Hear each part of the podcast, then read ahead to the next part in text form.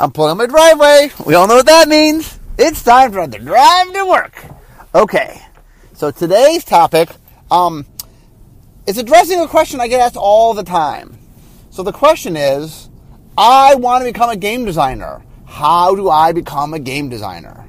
Um, so that's it's interesting. Um, one of the things that's very funny is a lot of my critics like to point out that I had I had no training in, in game design, um, and one of the reasons is what I was, was you know back in the day, it, it, wasn't something you could study. It wasn't it wasn't something you could go to college and actually learn about. Um, I think games have definitely uh, advanced quite a bit in the last 20 years as far as how the public thinks about them. Um, so anyway, today's topic is sort of talking about if you want to be a game designer, what do you need to do to be a game designer? I'm going to talk a little bit about sort of what game design is and how one can become a game designer. I even talk a little bit about wizards in, in particular. Um, okay, so the first question is you want to become a game designer.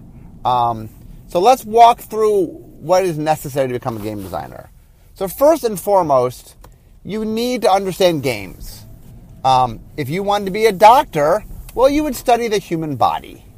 You know, if you wanted to be a um, a mecha- auto mechanic, you would study cards. We want to be a doctor, as I said, you want to be a game designer, you have to study games. You have to learn about games. So first and foremost, you need to play a lot of games. This one is not necessarily hard, but I want to understand the context of it. It's not just a matter of play games. It's not play the same game again and again. It is play lots of games, play a variety of games.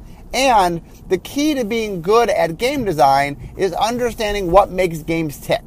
Why do people play a certain game? Why is this game fun? Why is that game fun?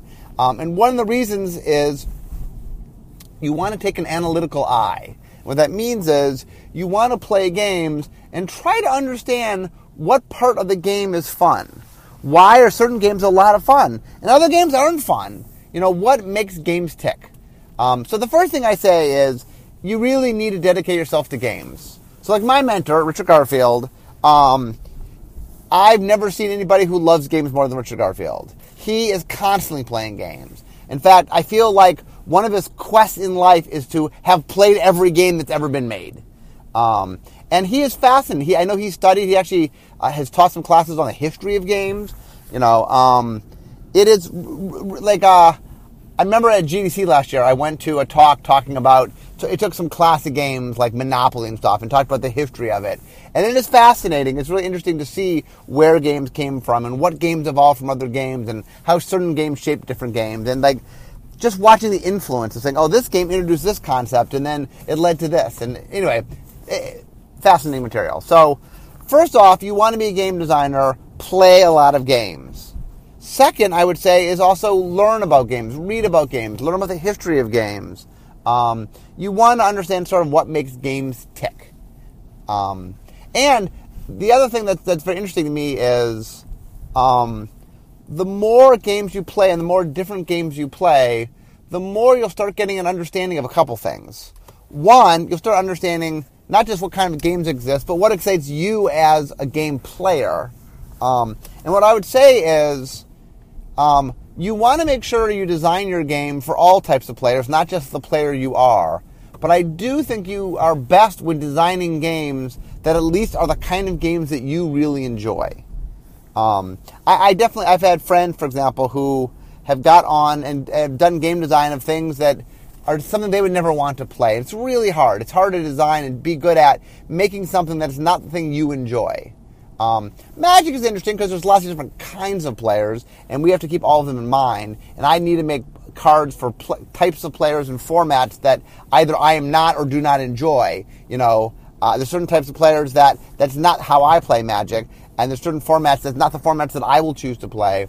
But I have to respect that those are formats and types of players that play our game, so I have to design for them. But I do love the game I make. I do love Magic. Magic is a very compelling game that is very fun for me. Um, I, I, think it's important that uh, as you start to make games, that you really make things that speak to you. It's kind of like um, when when you're writing scripts in Hollywood. What they say to you is you have to pick topics you're passionate about. Don't pick topics that you think other people want to hear about and thus maybe it will make the script sellable. No, you got to pick things that you actually have a passion for. Because if you don't have a passion for them, that will come through. Okay, so first and foremost, you want to be a game designer, play games. Play a lot of games, learn about games. And by the way, um, don't just play, like, I know a lot of German games, for example, are not in the U.S. in English and stuff. But one of the things that struck me about Richard, for example, was that he went out of his way to play games that weren't even available in, in the market he, he grew up in. You know, that yeah, he, for example, loved finding German games, and, and Germany is a great place. Uh, I've talked about, about this before. That like gaming in Germany is a very different animal. That um, although it's, it's starting to inch that way in the U.S., but the the thought of um, in Germany is that games are much like movies. They're just something people do. Every in Germany, everybody plays games. That's just a, a way you entertain yourself. And that there's a, a really big family game market because all, or most, most families in Germany do in fact play games. It's a very big game playing environment. And as such, they have a really wide uh, wealth of different kinds of games.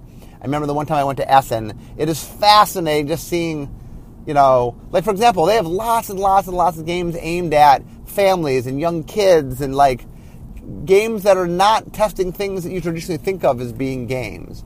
Um, so anyway, have a breadth of games, play a lot of games. Um, try to play variants of games. Oh, that's another important thing is a good tip of learning how to be a game designer is don't be afraid to take a game, play it. Always start by playing by how they tell you to play it. Um, but then saying, you know what? Are there changes I could make that would improve this game? And don't be afraid of making your own rules for games, having house rules, and uh, uh you know, I, there are a lot of games. Like my, this big story I talk about, how I was in college. I had a group of friends who we we used to get together usually on Saturday nights and we would play games. And at first we played all the games we all owned, and then we started going to the game store and buying new games and playing them. And what we found was we always started by tr- trying to play by the game as it was intended, and then you said, you know what, we would start adapting it. And what we found was with a good group of gamers, you can make games fun if you're willing to sort of um, adapt the game. And that even games that at first we didn't really like the game, we try to find the nugget of what was fun about it and adapt it and change it. And one of the, one of the first ways I think people are game designers is adapting existing games and going, you know what, uh, this would be a little more fun if. I mean, game design is all about this would be a little more fun if. Um, there's a lot of iteration that goes into playing games, and that I think the first step of learning iteration is just playing somebody else's game and adapting it and making it what, what is fun for you. Okay, play games, that's important. Um, the next step is if you want to be a game designer, you don't have to have to you don't have to just or you're not supposed to just play games. You need to start making games. So like one of the things I remember I went to a seminar when I was back down in Hollywood about how how do you be a screenwriter was the seminar I went to. Um, and the guy goes, I'm going to tell you this big secret of how to be a screenwriter. Okay, everybody, get out your pencils. You ready? Write screenplays. You know, his point was there's a different, I mean, anybody, your goal is to be an accomplished, you know, script writer that sells their scripts. But if you want to be a script writer, write scripts. And that one of the things is a lot of people want to do something. A smaller subset do it. So if you want to be a game designer, anybody can be a game designer. All you have to do is design games. Um, and the key is when you design games is um, start. Don't. I would recommend starting small, meaning. Uh, you know, if you're if you're going to write a novel, probably War and Peace isn't the first novel you want to write. Um, they, they talk a lot like when I was writing screenplays that like Pulp Fiction you know, something that's really complex is not how you start because Pulp Fiction isn't told in order. It's it's a very it's a very interesting script, obviously, but it's very atypical. It's like sort of if you're going to start painting, probably cubism isn't where you start. You know, um, and what I recommend is start simple, make something, and, and um, so I have, I have, a whole series of podcasts about making games, uh, ten things every game needs. Um, listen to those; those are valuable. But um, the key is when you're first starting out, make something bite sizable. Make something that you can play that doesn't take too long to play. That you know, I, I want when you're first starting out to try to make smaller games as you're t- testing out the waters. Okay. Um, and the thing about making games is it, it, there's a multi part to it. The first thing you need to do is you need to figure out what kind of game you want, what, what's interesting about your game, where's the fun. Um, and then you're going to have to do what I always talk about is the iteration, which is you have to physically make your game. It doesn't need to be perfect. It can be pretty rough. It can be on index cards. It can be on paper. You know, the earliest version of it doesn't necessarily need to be super polished.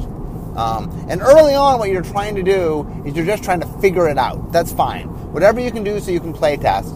Um, but what will happen is, as you move along in making your game, um, what will happen is you will want to become more um, early playtesting or, or, early game design is just kind of figuring out the, the, the nuts and bolts and details of it.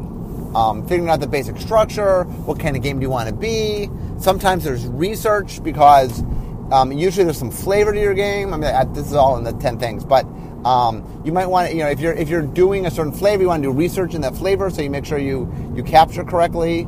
Um, the thing I will say is what you want to do. There are some general general guidelines of of designing when you're first starting out. Number one is um, try to the best of your ability to make the game you're making. Don't worry about quality of pieces, but worry about um, actually capturing what you're trying to do. Um, you want you want to. So a big thing about game design, and this is amateur, professional, doesn't matter is it's an iterative process, which means you're going to make something, you're going to play it, you're going to learn from those things, you're going to have feedback, then you're going to make changes. So early on, you know, your initial playtesting is going to be with your playtest group, the people that are actually making this. Um, and in those early playtests, you can be kind of rough because the people involved understand the roughness of it. Um, you will get to a point where you want to start bringing in other people where you're getting outside, you're getting sort of the general public feel. I mean, they might not be the general public, um, but as you get to more playtesting, where it's more, you're trying to get a sense of people what the game is like. Um, you need to get the components closer, closer to, to, to real, not necessarily as polished as the actual printed thing would be, but enough so that the people playing it understand the components and what's going on to it. If there's a flavor component, they need to see enough of the flavor that they get what the flavor is and they can enjoy the flavor. And remember, I talked about this in um, not, not too long ago podcast about about making the original um, Magic, you know, back in Alpha Beta. Uh, and Richard had little cards cut out of cardboard with you know pictures xeroxed on them, um, and they were compelling. They weren't they weren't amazing cards. They weren't professionally printed, but they they actually have a little bit of charm to them, and it captured a little sort of sense that he was going for. And that's all it took those little tiny cards, little cardboard cards with, you know, Xerox cartoons from Calvin and Hobbes or whatever on them, uh, were compelling and people got compelled by them. So, anyway, make sure. Um, probably I'll do a podcast at some point about about making it. The point this go really actually isn't about how to make your game. Uh, it's more about what you need to do to become a game designer. So, um, I, I, will say um, when you're making the game, um, make sure you understand all the different components, what you want to have, what your flavor is. Um, make sure that you are you are listening to the feedback you are getting. Um, a lot of people will play test, keep getting the same notes, and then don't make changes based on those notes. And if, if like one of the things I talk about all the time is if everybody is making the same note to you, is everybody is saying that um, if everybody is saying that you um, you need to change something, and that's a continual note you keep getting, well, something needs to change. I mean, maybe uh, one of the things I say all the time is players are very good at identifying what isn't working. They're not always good at identifying what would work. Um, so you want to listen to criticism and understand that they. It's very easy for people to recognize problems. It's harder for them to solve the problem, but it's easy to recognize them. And if a lot of playtesters are saying the same thing, okay, you got to listen to that. that. That's meaning something. Um, anyway, um, the one final note I will say is make sure as you advance in playtesting that you're playtesting with people that aren't emotionally connected to you. That people who care about your well-being will soft pedal their what they're saying to you because they don't want to hurt your feelings. Um, and that a lot of what you need when you're doing your, your later playtesting is really blunt, honest criticism you know, someone's got to call the baby ugly, and it's hard for somebody who who cares about the parent to call the baby ugly. Um, and you need people who are willing to say, "Hey, I don't like this or that," and this sucks or whatever. You do need to hear that. Okay, so number one, I'm talking about how you need to study games. Number two, you need to make games. That part of being a game designer is making games. And whenever you get to some place, um, you know, if you if your goal is to be a game designer, well, in fact, let, let, us get into that right now. So there are two paths to becoming a game designer. Um, there is a much easier path and there's a harder path. So we'll start with the easier path. The easier path is that you're not selling yourself, you're selling your game. So the first path is what you do is you make a game and then you sell the game. Now, there's a couple different ways that you sell a game. First off, you could make a full um, prototype version and you can sell the game to a game company. You can sell the game to somebody who makes games. Um, I will let you know that this path is um, uh, of like, like I was saying. Uh, I'm talking about uh, sort of. I, there's two paths to getting a job as a game designer. First has to do with creating a reputation of, of making games that people know. The second is sort of finding somebody and proving that you, you have the needs to sort of become a game designer um, or become a professional game designer. So in the first path, which I none of this is easy. So when I say the easier path, it's, it's relative. Um, so the first path is start by making a game. Um, the reason a game and sell the game. Um, like I said, there's two ways to sell a game. One is to sell it to a company that makes games. That is very difficult for example, I work for Wizards of the Coast. We make games. Do we take outside um, submittals? We don't. You know, um, or, or, or, especially not ones that we don't, you know, initiate. Um, and so it's hard um, selling your game to somebody else. It can be done. There are plenty of examples of games that were sold. Um, but more common in that is what we call self-publishing, which is you make a game and then you make it yourself. You publish it yourself. And we're now in the age uh, where the tools to self publish are better than they've ever been. Now, self publishing has a lot of risks to it. Uh, the biggest risk is a financial risk, which is you are making um, all the components to the game. Um, now, with stuff like Kickstarter and things, there are some ways, even financially, to sort of uh, you know, get people to believe in your idea, and enough people will, will, will, give you the money that you can then produce it. And so there's there's some ways. There's even revenue now to sort of make a cool game, sell the idea of the game, get people interested, get the money, and then make the game. That's possible. Um, or there's some of you make you, know, you have to have belief in your game, and you have to sort of put the investment to make the game, to physically put down the money, make the game, and then try to sell the game that you've made. Um, there are a lot of different avenues, but but what I'm trying to say is the first way to, be, to become a game designer is to, is, is to make a game, and then ha- people will be able to judge you based on the game you've made.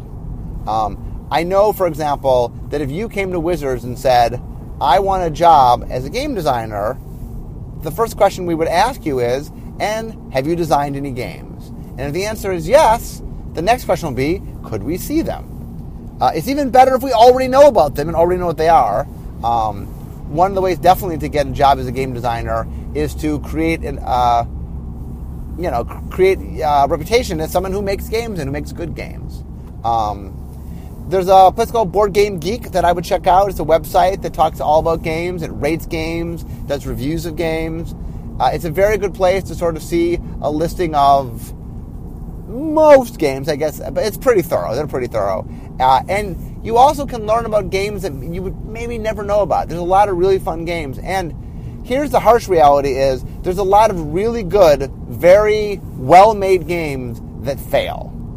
Um, and they fail for a couple reasons. One is um, they're, they're niche, meaning the people who would appreciate them is a small number of people, and there weren't enough people to, to who appreciate that kind of game.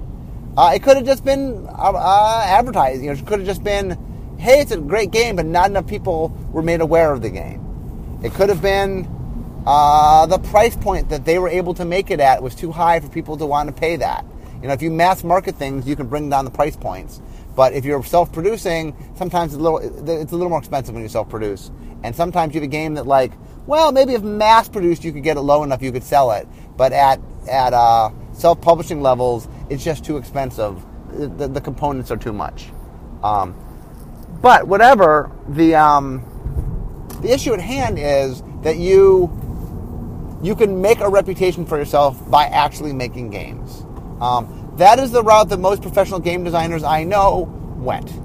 That is the route that um, is they started by making games. Okay, that said, that is only one avenue, and not, not the avenue I went down. So let's talk about the other avenue. The other avenue is get yourself known as somebody who understands games. Um, and the way to do that is it's trickier. Um, the way to do that usually is through something like writing or something in which you're able to uh, podcasting something in which you're able to communicate to people that you get it. You understand games you understand how they tick you know and that you're able to take this knowledge and then put it in a place where people can see that you have the knowledge.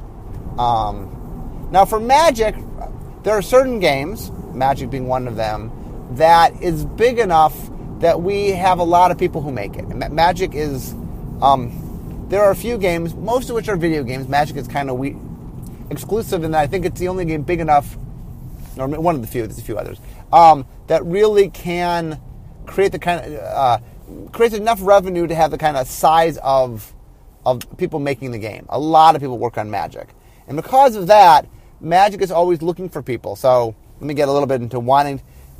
Some people, when they say they want to be a game designer, what they're really saying is they want to be a Magic game designer. Um, so we'll talk about that for a second. Um, if you want to work on magic, um, the thing that is true is we need to see that you understand the game. Um, it's not necessary. So this is where magic's a little different than other stuff I was talking about. Normally, if you want to get a game designer, you, a job as a game designer, you got to make games. People can look and see your games. So a lot of people extrapolate from that that the way to become a magic designer is make your own magic sets. Now, I do think that's awesome I, I am a big fan of doing that as a means to uh, hone your skills.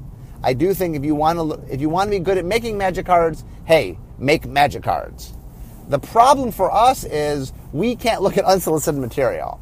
So while I think making your own custom magic sets, and um, I have a series that I write on my column. I write, uh, I do one one issue or one column a year. It's called Nuts and Bolts, uh, and it's a column all about hey, you want to make your own magic set? well, let me give you all, let me give you a lot of technical guidance on how to make a magic set. And it's, it's full and full of really hard and crunchy technical advice of how to make a magic set. I want people to make their own magic sets. I think that it is a fun thing to do. A lot of people talk about what is my favorite way to play magic, and that's making sets. I love making sets and playtesting new ideas and stuff. Uh, I, I, think that's awesome. But um, if you want to get a job in magic, the tricky part is we can't look at unsolicited material. Um, and what that means is we're not going to be able to judge you based on how well your cards are, because we're not going to look at your cards. But we will judge you based on the knowledge you're able to demonstrate from that. So, for example, one of the designers we have right now is a guy named Jules. Um, Jules, uh, one of the ways we got to know Jules was he started writing a column about game design. Now, being one of the things I know he did is he, he with other people, made their own set. Now, I didn't read the articles about that set because I'm not to see unsolicited material, but I read his other articles. And I, I learned and got a sense of he really understood how magic ticked. And I got that from reading about him talking about it. Um, now, another way into R&D, um, we talk about design and development. Design, I'm looking more for can you wrap your brain around how the game works, how it functions, because you know I want you to be able to make your own cards. Um, from a um, development standpoint, they're looking for people that have proven that they have the ability to sort of put the game through its paces. Um, and so a lot of development, it, it, gets its recruits from the Pro Tour. Just people that proven that they know how to deck build and they know, they know how to take cards and find weaknesses and sort of a lot of doing good development is doing good playtesting, good deck building, of sort of figuring out, okay, if this was the cards that the players had, how would they abuse these cards? How, what what kind of environment would it make? Um, and so, um, one way to get into R and D is doing well on the Pro Tour and, and demonstrating um, your skills there. Another one is being very public. We we uh, like I said, something like writing articles and things. Um, we also do this thing uh, called the, the um, Great Designer Search. Uh, I've done two of them so far. Uh, one of these days I'll do a third one. Um, I, am wanting to get to a spot where a couple things. One is I want to make sure when I hold it. Oh, so let me explain what the Great Designer Search is. I, I did a podcast on this with Ethan um, as my guest. Um, so what it is is I was told that I was allowed to hire a design intern. I didn't know where to find a design intern. It's not a skill. I don't have the Pro Tour is really good for finding development interns, not as great as finding design interns. So what I did was I said, "Can I find them however I want?" And they said, "Sure." I go, "Can I run essentially a reality show, much like you know The Apprentice or Project Runway, or a show in which I'm testing people and looking at those skills, and then we finally hire somebody?" And the idea was the winning, the person would win a six month internship. Um, and so we got people, uh, you know, both times, you know, over a thousand people applied. Um, and we whittled it down. And then we got, for the first one, I think we had 15 finalists. We were going to 16, but someone dropped it last minute. We had 15 finalists. And the second one, we had eight finalists. And then we did five different challenges. Uh, there was an initial challenge to get in, sort of initial. Um, uh, so the, there were sort of six challenges. There, there was the initial stuff to get in, and then five set challenges. And then each time we do challenges, and then there'd be judges, and judges would give notes, and then we'd kick out what we considered the weak, weakest player or play, uh, you know, final or finalists, uh, and, until we narrowed down to three. And then the three got brought into Wizards, and we had a, a live competition with them, and we did interviews. Um, and then the winner, in each case, got a six month internship. In fact, uh, in the first one, not only did the winner get a six month internship, the runner up got a six month internship, uh, and uh, two other people. Um, so uh, Alexis Janson won. Ken Nagle came in second. They both got six month internships in R and D. Um, Graeme Hopkins came in third. He ended up getting a six month in digital. Uh, and then Mark Globus also got um, a job in digital. So four people uh, in the top 15. Uh, and and, uh, and there was a guy, um, um, Noah got a um, an internship as well. So in development. So five people ended up getting uh, either a, straight up a job or an internship. Of those, uh, four of them turned into full time jobs, all of which are still at the company, by the way. Um, I mean, Ken obviously is on the design team. Um, and um, then in the second one, uh, the first and second, uh, Ethan Fleischer won. He got a six month internship. Shawn came in second. He got an internship not in design, but in uh, digital edition. Uh, and then Scott Van Essen uh, didn't right then get the job, but would later get a job. And now um, all three of them currently work. Um, also, uh, Jon Loucks, who was a top eight finalist, also got a job at Wizards. He doesn't work there anymore. Anymore, but uh, so four of the eight uh, eventually got a job at, at, Wizards. Scott Essen, by the way, Van Essen, was also in the first original 15 so I don't. You can count him either direction. I tend to count him the second one because he got his job after being in the second one. Um, but anyway, in each case, there are there were four plus people that got internships or long term jobs out of each of them. So um, people always ask when we're doing the third one. Um, I want to make sure a couple things. One is I need to be able to run it. It's, it takes a lot of time and energy, um, and I need to make sure that when the dust settles, that I have an internship for somebody, that there's the potential for that internship to turn into something. What I don't want to do is run it, get somebody, have me intern for six months, go, you're awesome, but I can't give you a job. Um, I, I, want the potential for if you win, for it to turn into something if you if you shine. Um, and like I said, um, a, a, a, lot of my current designers, um, like right now on my design team, uh, I have Ethan Fleischer and Shawn Main and Ken Nagle, all of which were finalists you know, in, in great designer searches. So, okay, so um, there are a lot of ways to. I mean, getting a job in R and D is very difficult. One avenue is definitely um, getting a job at Wizards, and then there's a lot of opportunity at Wizards to um, get your foot in the door at, in R and D. Um, if you work at Wizards, there's lots of opportunities to interact with Magic. We do play tests where people in the company are welcome. Um, there are such things like hole filling, and there's seminars, and there's there's all sorts of ways for somebody who's, who's at Wizards to sort of test some of their magic chops and show us what they're capable of. Um, so that's another avenue is Now, my one caveat is if you get a job at Wizards, even if your long-term goal is being in R&D, if you do not succeed at the job you were hired for, you will not get to R&D. Um, one of the things that's really important I should stress is if you get a job at Wizards, no matter what your you know long-term plan is, your short-term plan has to be to be the most awesome person at the job you were hired for. Because um, if you get hired for a job and do poorly at that job, that is not going to be good for your chances to advance anywhere else in the company. So if you do come to work for Wizards, whatever job you get, excel at that job. Be awesome at that job. Um, but there, there is opportunities if you work at Wizards to help make, make magic and to demonstrate to us. There are definitely people who they started at Wizards doing something else and eventually worked their way um, to working in R&D. Dan Emmons uh, doesn't currently work anymore, but he was a designer that started elsewhere in the company and then slowly worked over and became a, a full-time designer. Okay, um, so uh, oh, and, and, if you want to work at Wizards, there's a job board we have where we post all our jobs. Um, it, it's something where you can go and look at. Um, I don't know the address off the top of my head, but if you go to Wizards and, and there's a, a, job posting board where we post all our jobs and explain in detail what we're looking for and what the, the prerequisites are and um, what the skills we need, what education you need. Um, okay, so what else you want to become a game designer? Uh, I know at Wizards, by the way, having an undergraduate degree is it's not that you have to have one, I guess, but it's highly, highly, highly recommended, and and and it's already hard enough to get a job in R and D. Um, and undergraduate is really important. So, what exactly? People ask me this all the time. Okay, I'm going to college. What do I study? I, I want to be a game designer. What do I study? Um, and the advice I give is the most important thing you can do uh, for wizards is um, create a, a, set of skills that are unique that, that let, let you have something different to offer that one of the things I keep saying to people is if you look at the history of people in R&D, we come from all over the place. I was a TV writer. Um, Bill Rose ran a, or not saying, Charlie Catino ran a chemistry lab. I think Bill Rose uh, did finance. Um, Henry Stern was literally a rocket scientist. Uh, you know, Richard was a math professor.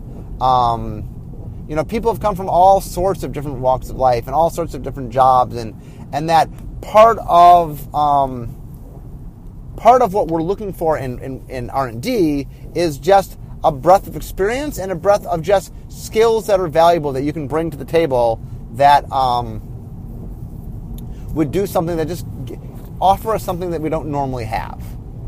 Um, so um, now once again, uh, I, am sort of differentiating between getting a job at Wizards versus getting a, a larger job as a game designer. Um, uh, if one of the things that's available now that was not available when I was uh, going to school many years ago is you are now able to study game design. There are now actual um, there are actual places that, that have game design studies. Um, some of them tend to lead lean a little bit toward video games.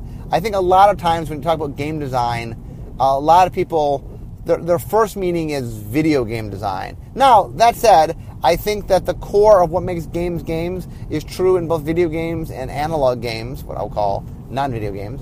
Um, and I think like if you understand how to make a game, that those skills will apply. Um, there are definitely some different skills for making a video game from making uh, an analog game. Um, while while there's a lot of overlap, especially in the game design portion, there's a lot of fundamental differences. There's a lot of technical things. Um, if you want to work for a, a specific game, whether it's Magic or a different game, uh, the advice I give there is also not only do you want to play test games, that's good, but you want to become proficient in that game. You know, if you want to get hired to make a game X, you really need to understand how game X ticks, which means you need to play a lot of game X. You need to play a lot. You know, you want to work for Magic well, I, I need you to understand magic. Um, one of my biggest problems when I have had designers come in that are good game designers but not magic designers is they, they tend to constantly reinvent the wheel, which means they do a lot of things and go, oh, that was a very interesting discovery you made, but we made that eight years ago, or we did, you know, we tried that many years ago. That you want to have a good working knowledge of kind of how the game ticks uh, especially something like Magic. The older the game is, the more you need to understand the history of the game that you're making and what has and hasn't been done before. Because there's not a lot of value of making things that are just, oh, that is really interesting. That's an awesome mechanic. And back in 1999, it was very popular. You know, um, so I think that the um, I think that one of the things is I, am trying to be very broad here and talk about a lot of different kinds of game designs. But one of the things I will say is, while I, I love people having a breadth of knowledge, I also feel like oh, you actually can study video games now. You actually can study or not games, game design. Um, there's different colleges that have game design. Uh, I've had a chance to talk a little bit. Like one of the things that's very interesting is um, when I Google my name from time to time, I will find, uh, especially uh, ten things every ten things every game needs shows up in uh, very often in um, syllabuses for game design courses, um, which I'm very wow. Uh, uh, the fact that that is true is very I'm very honored by that. You know. It, as a, as a writer, it's cool to sort of do something and you can see people make use of it. Um, and like I said, one of the things that I've tried to do as a game designer is be a source, a resource for people who want to learn game design. Um, and so part of that, I would also say, is not only do you want to study games, you might want to also study game design, game design theory. You know, um, I'm not the only one that writes about game design. There's other people that write about game design. Uh, there's awesome books. I often talk about Jesse Schell's book called The Art of Game Design which is a, a thick tome, but a very good read. Um, there's a bunch of different books out there now on game design. Um, Brian Tinsman, by the way, uh, wrote a book called what was it called? Um, I'm blanking. You look at game, you know, game design. Brian Tinsman, you'll find it. Um, his book was was a lot more about how do you sell your game, sort sort of like how do you break into the business. Um, his was a little less technically about how you design things. A lot of my stuff's a little more uh, about actually how to make the game, not how to get a job. Like this, this podcast is a little different. I'm being a little more practical on okay, how do you get a job? Um, and I do think that that um, having some knowledge and going to school and studying, I, I think that's pretty cool. It's, that's something relatively new. Um, the the idea of I got a degree in game design is is, is definitely new, um, but it's very cool, and uh, it's it's another avenue. Um, so let's say you're going to school and you're not studying game design specifically. Here are skills that are really important that I recommend that you you learn. Things that R and D I know looks for, and I think most game companies will look for. Um, number one is the ability to analyze. A lot of what makes a good game designer is your ability to look at something and figure out what is and isn't working. And so studying things in which you analyze, and it doesn't matter if you're analyzing games, just learn the skills of analysis, of how to look at things and how to break things down and how to evaluate. You know, there's a lot of skills to understanding how to do analysis and how to evaluate things. That is really important. Um, you want to have basic analysis skills. You also want basic evaluation skills, which are connected but slightly separate. Um, that you want to so evaluate is learning how to look at things and how to sort of pick up information and understand. And then analysis is understanding how to take that information and knowing how, how to uh, apply it. The game has, you know, the thing has this problem. Well, maybe you did this thing, you could make it better. So you need evaluation, you need analysis. The next thing you need is communication. That if you have really good ideas, if you can't communicate those ideas to other people, like so much of what I do in R&D is I sit in meetings, I talk to people.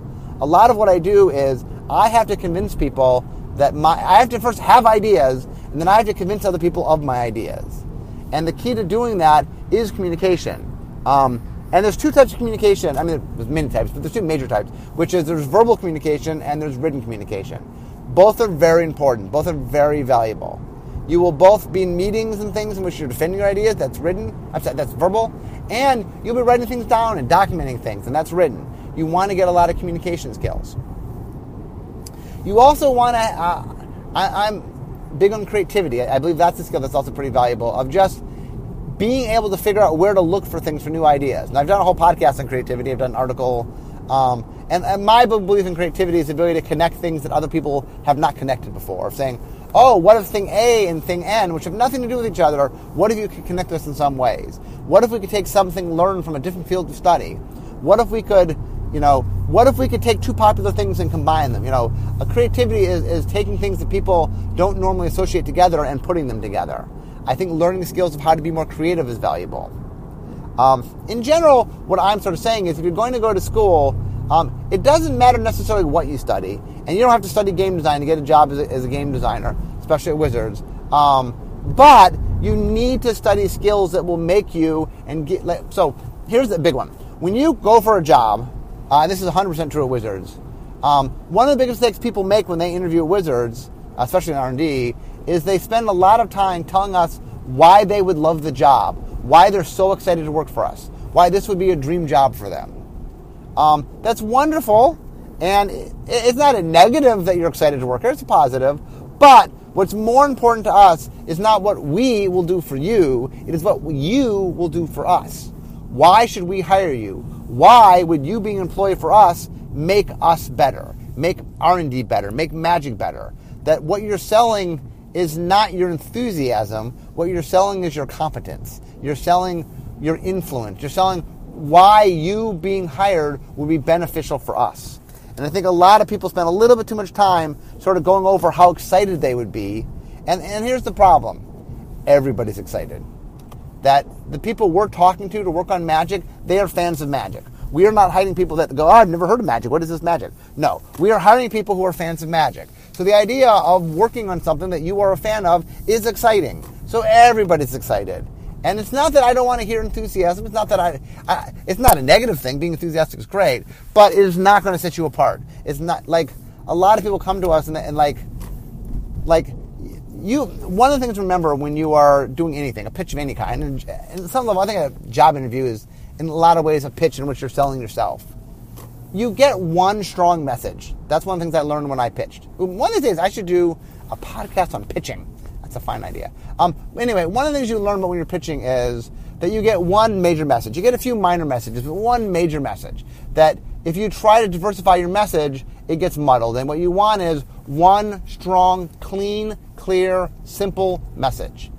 And that message, when you are taking a job interview, I'm going to give you the message right now, which is you will be better off if you hire me. I will make your life easier. I will be a wonderful employee. I will improve whatever product we're making. You know, the message you want to give is I am going to make things easier for you. I will improve, you know, you want to hire me. Things will be better for you if you hire me. That I will help, you know, and that a lot of job interviews explaining why they should hire you, why you would be good for them. And remember that that's when you're eventually the final stages here trying to get a job. Remember that that's very important.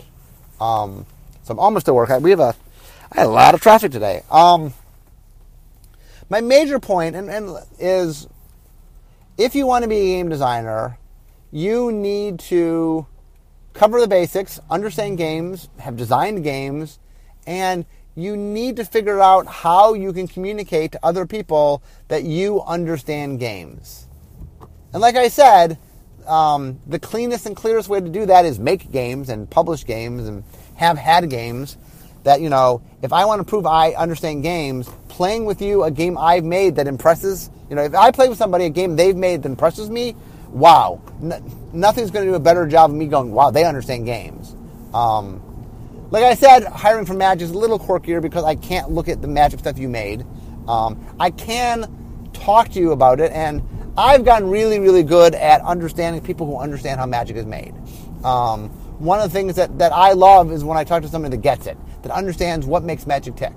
And the funny thing is, it's not a secret. I'm about as public as public can be about what I think makes Magic tick as well as what makes games in general tick. Um, and I've written a lot of material and done a lot of podcasts and answered a lot of questions on my blog. Like, if you want to learn about game design and magic in particular, there is material to do. But you got to do your homework. Um, one of my ongoing themes in my podcast is you got to do your homework. And that if you want something, part of it is understanding what you're trying to get. You know, like I said, if you want to be good at, uh, at games, study games. You want to be good at magic, study magic. You want to get a job, study the job. Know who the people you're going to interview with. Know what, you know, have some idea going in what you can expect. If you have any ability to talk to other people that work at the company and just, you know, do some interviews so you can understand just what, what makes them tick, that is valuable. Um, but anyway, you want to be a game designer. The answer is the impetus is on you. That that's I guess the final takeaway, which is a lot of people want to be game designers, and it is not a field that you can easily step into. Um, I also should point out it's not a field that's particularly lucrative. I'm not saying there aren't jobs that pay well, but it is not. There's not a lot of those jobs. And so, a lot of people, if you're getting into game design, it should be because you love designing games. Um, and that there is a great reward for doing for a living what you love to do. And so, if you want to be a game designer and you love designing games, hey, there is space for people who are good and love at designing games. Um, but my lesson of today is you need to put in your time. It's not like you're just going to say, okay, I love games, let me be a game designer. You're going to become a game designer because you study games, because you've studied game design, because you've done game design, because you've studied the industry and the people and the companies, that you've done your homework. That if you want to be a game designer, you need to put in the time learning how to be good at game design and then proving to people that you're good at game design. And that is not easy, but it's something that can be done if you put in the time and energy to do it. Whew! Okay. Well, I've just pulled into my parking spot, so we all know what that means. It means the end of my drive to work. Instead of uh, talking magic, it's time for me to be making magic. Thanks for joining me today, guys. Bye bye.